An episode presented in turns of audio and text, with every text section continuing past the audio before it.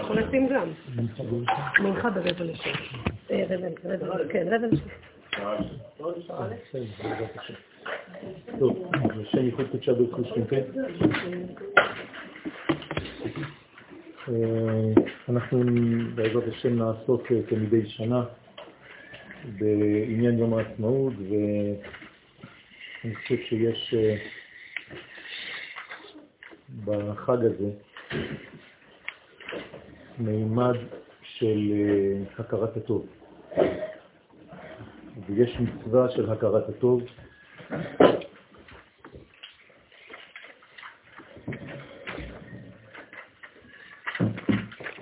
אדם הראשון חטא בשני חטאים. החטא הראשון שלו זה היה חטא אכילת עץ הדעת. חכמי הקבלה אומרים שהוא לא נענש על החטא הראשון, הוא נענש על החטא השני. החטא השני תמיד יותר חמור מהחטא הראשון. ומהו החטא השני? חוסר הכרת הטוב בזה שהקדוש ברוך הוא נתן לו אישה. על זה הוא נענש. על זה שהוא אמר האישה אשר נתת. במילים אחרות, למה החטא השני גרוע מהראשון? כי הראשון עדיין הוא בחיתוליו, הוא עדיין לא דבר מבוסס באדם. החטא השני זה כאילו הוא חוזר על קיאו וממשיך ומעצים את הבעיה. לכן אני חושב שגם ביום הזיכרון שאנחנו מציינים היום, וגם במעבר החד ליום העצמאות, המצווה הבסיסית שחוזרת בשני הימים, זה מצוות הכרת הטוב. אנחנו מחויבים להודות לשם.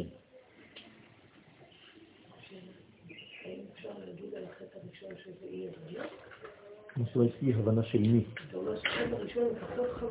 כן. זה קשור לאי הבנה. כן, נותנים תמיד הנחה על החטא הראשון. ליום העצמאות המתין העולם מאז בריאתו. ואני שוקל כל מילה שאני אומר. זאת אומרת שהעולם המתין ליום הזה מאז הבריאה. יותר מ-5,700 שנה. העולם ממתין ליום המיוחד הזה. יום זה הוא חגה של הבריאה כולה, כיוון שבו ביום, בה' באייר, שנת תש"ח, החלה להתממש באופן גלוי המשימה העיקרית שהוטלה על אברהם אבינו עליו השלום. הקדוש ברוך הוא אמר לאבי האומה, והיה ברכה, ונברכו בך כל משפחות האדמה ובזרעך. אברהם החל ליישם את הבקשה האלוהית בעזיבת ארצו, בעזיבת מולדתו ובעזיבת בית אביו. אברהם מגיע לארץ ישראל ומתחיל לגלות ממנה את הגוי הגדול שאת נשמתו המיוחדת יצר השם כדי להופיע דרכה על כל הבריאה. זאת אומרת שחג העצמאות, יום העצמאות, הוא החג של היקום כולו ושל כל אומות העולם. זה חג אוניברסלי.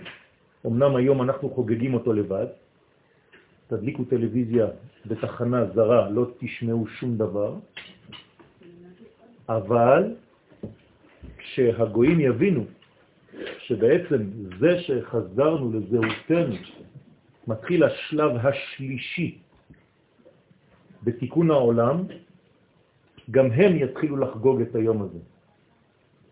זאת אומרת שגאולתנו, אחד מהשלבים החשובים ביותר בה, זוהי הקמת השלטון במדינת ישראל, שלטון יהודי בארצו, שיכול להתגלות כאומה, שהאומה הזאת יש לה כוח שידור עבור כל העולם כולו, לגאולת כל העולם כולו. ולכן אנחנו מציינים את זה לא רק כחג לאומי, אלא כחג אוניברסלי. אני רוצה לדבר על השלב השלישי בשם שלנו. להזכירכם, אנחנו נקראים יעקב, אחרי זה אנחנו נקראים ישראל, ואחרי זה אנחנו נקראים ישורון. השלב השלישי הוא ישורון, זאת אומרת השידור של הישראליות לעבר העולם כולו. וזה השלב שאנחנו יכולים ליישם אותו רק כשאנחנו חוזרים לארצנו ומקימים בארץ הזאת שלטון. גם זה חשוב להדגיש, לא מספיק לשוב לארץ ולשבת בה, כל עוד ואין שלטון, זה לא נקרא שאנחנו חזרנו. ישנה הלכה הרואה ערי יהודה בחורבנן קורע. זאת אומרת, אם אני רואה עיר חרבה, אני קורע את הבגדים, כמו על מה. על מה כיוונו חז"ל? לא על עיר שנחרבה. יכולה להיות עיר מושלמת. אומרים חכמים שמה במקום, באותה גמרא, אם אין שלטון יהודי במקום הזה, זה נקרא שהיא חרבה. על זה אתה צריך לקרוא את הבגדים. זאת אומרת, אנחנו קוראים את הבגדים שלנו כמו על מת כשאין שלטון באיזשהו מקום בארץ ישראל. במילים אחרות, השלטון הוא הקובע את ישיבתנו בארץ, ולא עצם היותנו במקום.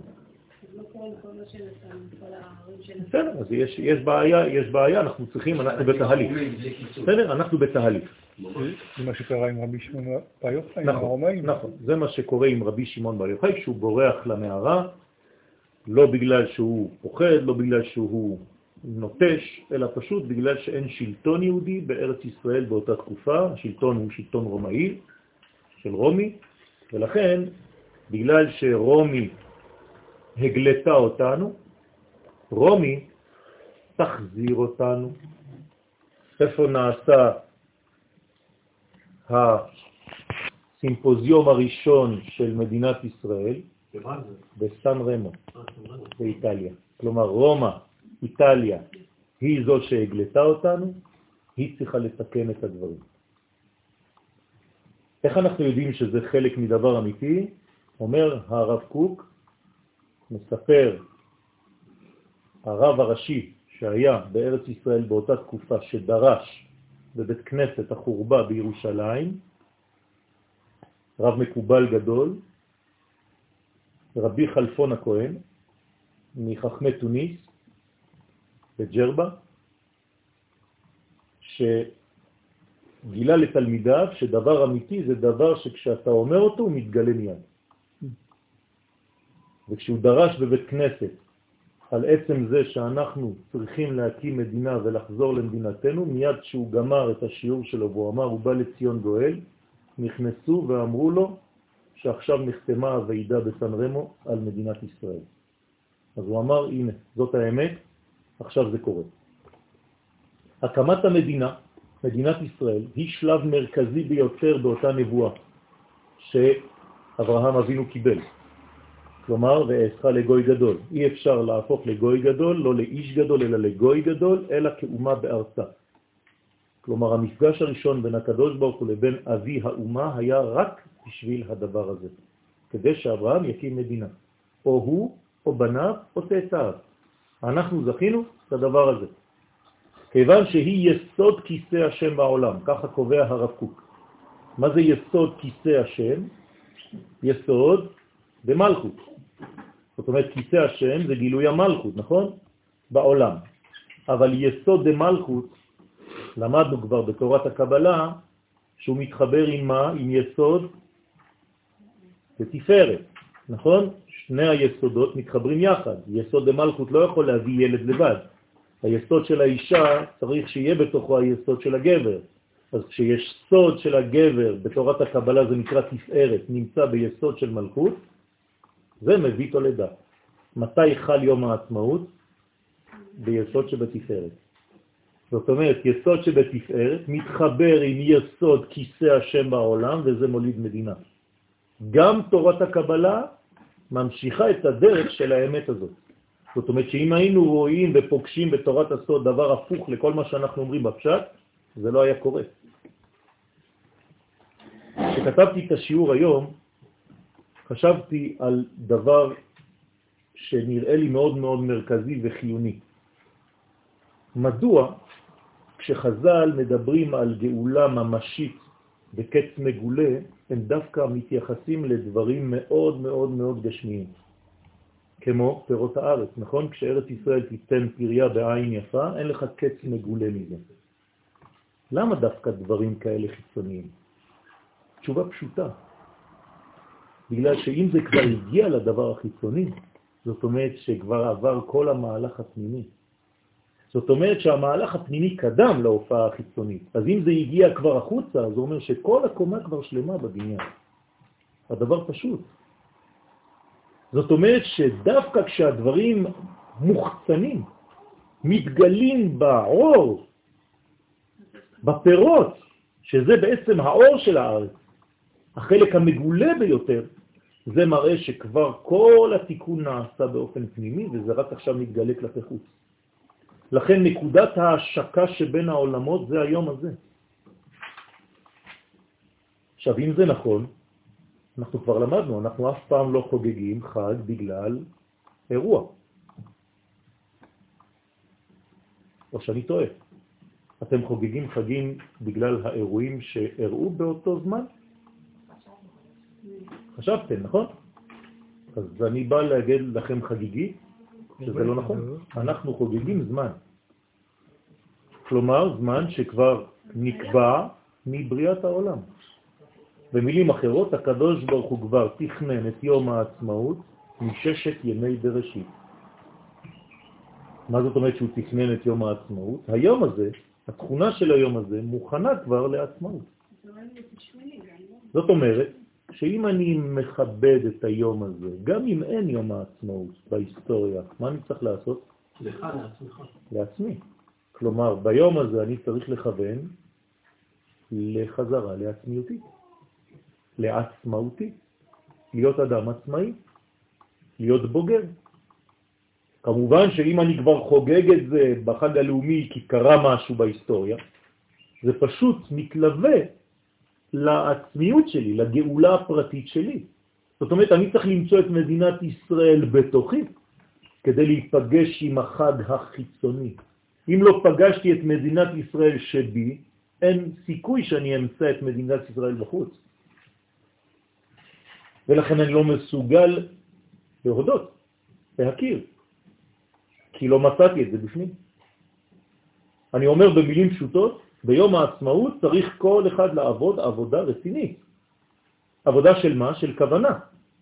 לחזור לזהות, לחזור לעצמאות, לחזור לעצמיות, להיות אני, ולא תחת שלטון של כוח זר, לא פשוט ולא חשוב מי הוא. כל כוח שאינו הכוח האמיתי שלי, אני צריך להיפרד ממנו ביום הזה. לכן, זו נקודה של השקה. מתי הקדוש ברוך הוא קבע את זה מבריאת העולם? אם לא, זה לא היה מופיע בהיסטוריה. הרי אם דבר מופיע בהיסטוריה, זה פשוט אומר שיש אנשים חכמים שיום אחד הבינו את הסוד הזה. אתם יודעים שהגאון מווילנה אמר לתלמידים שלו שבכל ספירת העומר יש שני ימים שהוא מבקש מהם לעשות חג? מתי זה הגאון מווילנה? כמה שנים? 250 שנים. היה יום העצמאות, היה יום הזיכרון, הייתה מדינת ישראל, היה משהו, לא היה כלום. הם היו בווילנה. הוא אומר לתלמידים שלו לעלות לארץ ישראל ולציין שני ימים בכל ספירת העומר שבהם יהיה לעתיד חג, וכבר עכשיו הוא נמצא ביקום החג הזה, רק שאנחנו לא יודעים איך הוא יתפס במציאות. ולכן מה עשו התלמידים? היו אומרים הלל בשני הימים האלה. ולא עוד, אלא שהם בנו את בית כנסת החורבה בירושלים, ומתי עשו את החינוך? ביום העצמאות. לפני שיום העצמאות קיים. זאת אומרת שאנחנו יודעים ואנחנו רואים שיש סגולה שנמצאת בתוך היום, בתוך הזמן. לא דווקא באירוע שהולך להתגלות יום אחד בהיסטוריה. רק צריך להיות חכם, צריך להיות גאון, כדי לתפוס את הערך שנמצא בזמן הזה. וכדברי הפסוק... על היום השני, סליחה, מילה. יום ירושלים היום השני. פשוט מאוד. שני הימים אמר לתלמידים שלו זה ימי חג. בינתיים אנחנו לא רואים שזה התגלה ביקום, אבל דעו לכם, תתלבשו, נעשה טיש בימים האלה, כי עתיד להיות יום חג. לא סתם קוראים לו הגאון. כי מציון תצא תורה ודבר השם מירושלים. מה זאת אומרת הפסוק הזה? מה זה כי מציון תצא תורה? בשביל מה היא צריכה לצאת התורה? התורה צריכה לצאת מארץ ישראל, בשביל מה? למי? לאומות העולם. זאת אומרת שמתי יוצאת התורה מציון? כשיש ציון. ואם אין ציון, מי יוציא את התורה הזאת? לא תצא. מלכה ושריה בגויים, אין תורה. ככה כתוב במגילת איכה. אם לא הבנתם, אומר רש"י במקום, אין לך ביטול תורה גדול מזה. מה זה ביטול תורה? לא כמו שאנחנו חושבים היום, הוא עושה ביטול, שהוא לא למד שעתיים. לא, ביטול תורה. אתה חותך את הכל, זורק את הכל לזבל. אין, ביטול. כלומר, גם התורה עצמה לא יכולה להיות תורה אמיתית, היא מבוטלת כשעם ישראל לא נמצא בארצו. לא בכדי מי מקבל תורה? רק מי שנגאל באופן לאומי. לא יצאת ממצרים, אתה לא מקבל את התורה בחג השבועות. למה מתעקשים אנשים לעשות פסח שני? למה לא התעקשו בתורה לעשות סוכות שני, פורים שני, חנוכה שני, שבועות שני, יש חגים כאלה? לא. למה? למה רק פסח שני? באים בוכים למשה, בוכים לקדוש ברוך הוא, תן לנו פסח שני, אם לא, אנחנו לא שייכים לעם ישראל, לא יכולים לקבל תורה, כי לא נגאלנו מבחינה לאומית. תשימו לב, דברים פשוטים, שאנשים לא שמים לב לזה. מי שלא נגאל מבחינה לאומית, אין לו תורה בחג השבועות. במילים אחרות באו להגיד למשה על פסח שני, עצם זה שלא היינו בפסח, אנחנו לא יכולים להיות עם עם ישראל בקבלת התורה. אין לנו מקום שם. מה אומר הקדוש ברוך הוא? הם צודקים. אני חייב לעשות להם פסח שני. כלומר, יוזמה אנושית. ומתי פסח שני חל? באמצע חודש יר. מעניין, לא? חודש. החודש המיוחד כפי שלמדנו בראש חודש. רגע, למה קיבלנו את התורה מחוץ לישראל? אנחנו צריכים להיכנס ואז לקבל אותה פה. נכון. אם היינו עושים את זה, היינו מקבלים אותה בצורה אחרת, בצורה של טבעיות, בצורה של חיים. התורה שקיבלנו, אנחנו עדיין רחוקים מהחיים כי אנחנו לומדים אותה ולא חיים אותה מספיק. אם היינו מקבלים תורה בארץ ישראל, זה לא היה תורה בניירות ובקלף. זה היה ברמה של חיות, כמו שאברהם, יצחק ויעקב ידעו לחיות אותה. זה מה שחסר לנו היום, מזה אנחנו צריכים להירפא. אנחנו חושבים שהתורה זה ניירות, זה דפוס. זאת הבעיה שלנו. אנחנו חייבים לחזור לעץ החיים. לכן יש שלבים. הארי הקדוש, זצ"ל, ראה רמז לעניין הגאולה בפסוק במגילת רות, פרק ג', והיה בבוקר, אם יגאלך, טוב יגאל. מה זאת אומרת? מסביר הארי הקדוש, הוא מסביר שאם תבוא הגאולה בזכות עשיית הטוב ובזכות עיסוקם של ישראל בתורה ובמצוות, תהיה זו גאולה בבחינת אחי שאינה. זאת אומרת שהקדוש ברוך הוא יקדים את הזמן, ידלג, כל דודי הנה זה בא, מדלג על הערים, מקפץ על הגבעות. כזאת שתוביע בזירוז התהליכים המובילים אל השלמתה. אלא שאם לא תופיע הגאולה באופן זה, כפי שחותם הפסוק, ואם לא יחפוץ לגואלך, כלומר אם לא יתגלה החפץ לגאול את ישראל בגלל התנהגותם שאינה הולמת את העניין האלוהי, אזי זה לא ימנע את הגאולה. וגאלתיך אנוכי, חי השם. כלומר, הבטחה שבועה של הקדוש ברוך הוא שגם אם לא תהיו כמו שצריך, אני אגאל אתכם. וזה יהיה בעיטה. אני השם נשבע בשמי, כן? באיזה שם? י' כו' אנוכי, שאפעל בכל זאת להביא את הגאולה בזמנה, כלומר בבחינת בעיטה. ולא אעשה זאת אלא למען שמי, כי למענכם אני לא יכול, כי אתם אולי תתנהגו שלא כשורה. אז אני בכל זאת אעשה גאולה, אבל זה יהיה למען שמי, כדי לקדש את שמי המחולל. במילים אחרות, כל עוד ואין גאולה, אנחנו במצב של חילול השם. אבל הלכתית, מה ההבדל בין עולם הזה לימות המשיח לפי הרמב"ם? שיעבוד מלכויות בלבד. בלבד, אומר הרמב"ם. זאת אומרת שאנחנו כבר בשלב של גאולה. זאת אומרת שהקמת מדינת ישראל ששחררה אותנו משעבוד האומות, זה קידוש השם הגדול והנורא. כלומר, איך מקדשים את הקדוש ברוך הוא? מקימים מדינה. מביא. בסוד הכתוב ביחזקאל, פרק ל"ח, והתגדלתי, כן, אנחנו אומרים לו התגדל והתקדש, אבל הוא אומר על עצמו, התגדלתי והתקדישתי, שמי רבה. לא, לא לעצמאותו, לשמו. כי הרי זה שמה רבה, השם. חילול השם, קידוש השם, לא י' כ' ו' כ', השם, ה' ש' מ'. זה דבר אחר. יש הוא ויש שמו, כלומר גילויו. זאת אומרת שאומר יחזקאל הנביא, והתגדלתי והתקדישתי. כדי להתקדש אני צריך להיות גדול. איך אני אהיה גדול?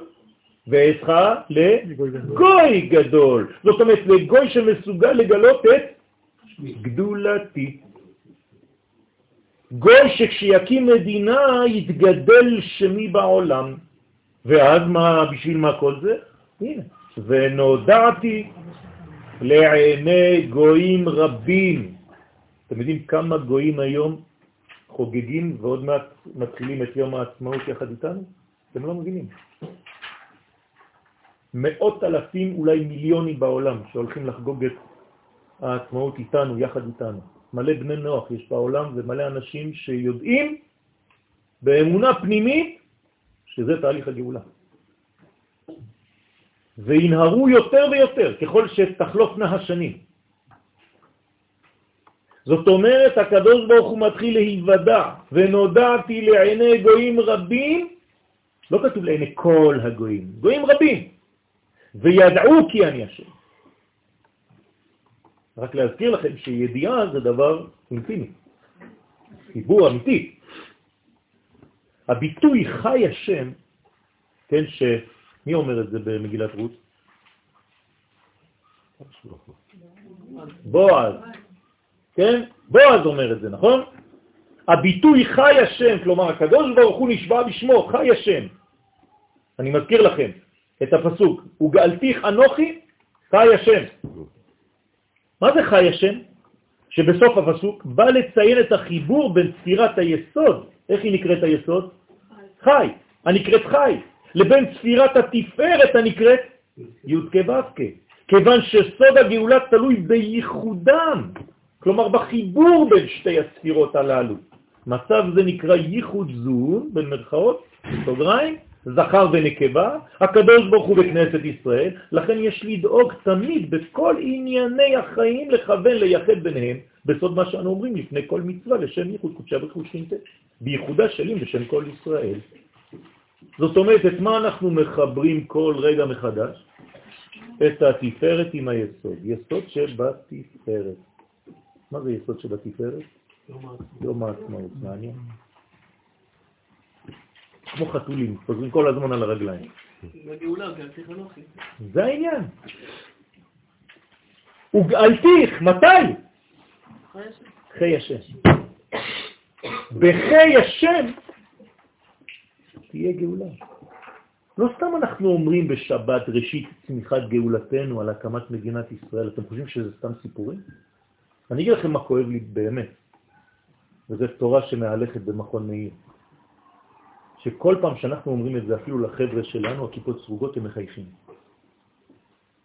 כלומר, אנחנו בעצמנו לא מאמינים למה שאנחנו אומרים, שזה באמת חג אמיתי של קודש שמתגלה בעולם. אנחנו כאילו אומרים את זה עם איזה 80 אחוז ככה של בושה, זה לא באמת ככה, ואני לא יודע אם יגידו לי, מה אתה אומר הלל ביום העצמאות, אני לא שלם עם זה, אני לא יודע. אף על פי שבשטח קוראים. בשלום. אז צריך להגיד חג שמח. איך. זאת אומרת שיש כאן בניין אמיתי, רבותיי, לא להתבייש, אתם צריכים לא לחייך כשאומרים לכם את זה. זו אמת. אם אתם לא ודאים באמת הזאת, יבואו אנשים וילעגו. והנה, בעיסוקנו במימד הזמן יודעים אנו במסורת שהקדוש ברוך הוא התביע בכל יום סגולה מיוחדת וזהות מיוחדת, המגלה את האחדות העליונה תמיד אותה אחדות, בריבוי גוונים בעולמנו, נכון? כמו פילטר. העולם שלנו זה פילטר. הזמן משמש פילטר לאינסוף. אז האינסוף יורד ומתלבש ביום כזה, יום כזה, זה פילטר עם כל מיני שכבות. חכמי הסוד יודעים לנצל את הכוחות הטמונים בזמן. כלומר, אם הזמן זה פילטר, לפי הפילטר יופיע האור של האינסוף, מתחת לפילטר, כן או לא? שהוא יעבור דרכו ויחצה אותו. אז חכמי הקבלה, מה הם אומרים? צריך ללמוד את הזמן. את הפילטר הזה. כי אין סוף מתגלה אלינו דרך אותם פילטרים שנקראים זמן. אז את מה הם לומדים? את הזמן. לכן הם יודעי הזמן. יודעי בינה לעיתים. ולכן הם לומדים את סוד הזמן. זה הלימוד העיקרי ביותר כמעט. ולהפיק מהזמנים האלה את התועלת המרבית בבריאה. כך למשל, ידע הגאון מבינה לחדש לתלמידיו שיש להבליט שניים מבין כל ימי העומר, לפני 250 שנים, ולראות באותם ימים את הזיו העליון. אתם זוכרים את השיעור של ראש חודש? חודש זיו. כן, מה מתפשט אומר הזוהר? הזיו העליון, והגאון מבינה כנראה הלך לזוהר הזה, ואמר, תשמע, בחודש הזה יש זיו. עכשיו, הוא עם גאונותו ראה את שני הימים שהזיו ממש חזק. המתפשט בעולם. הרב זצ"ל כיוון למה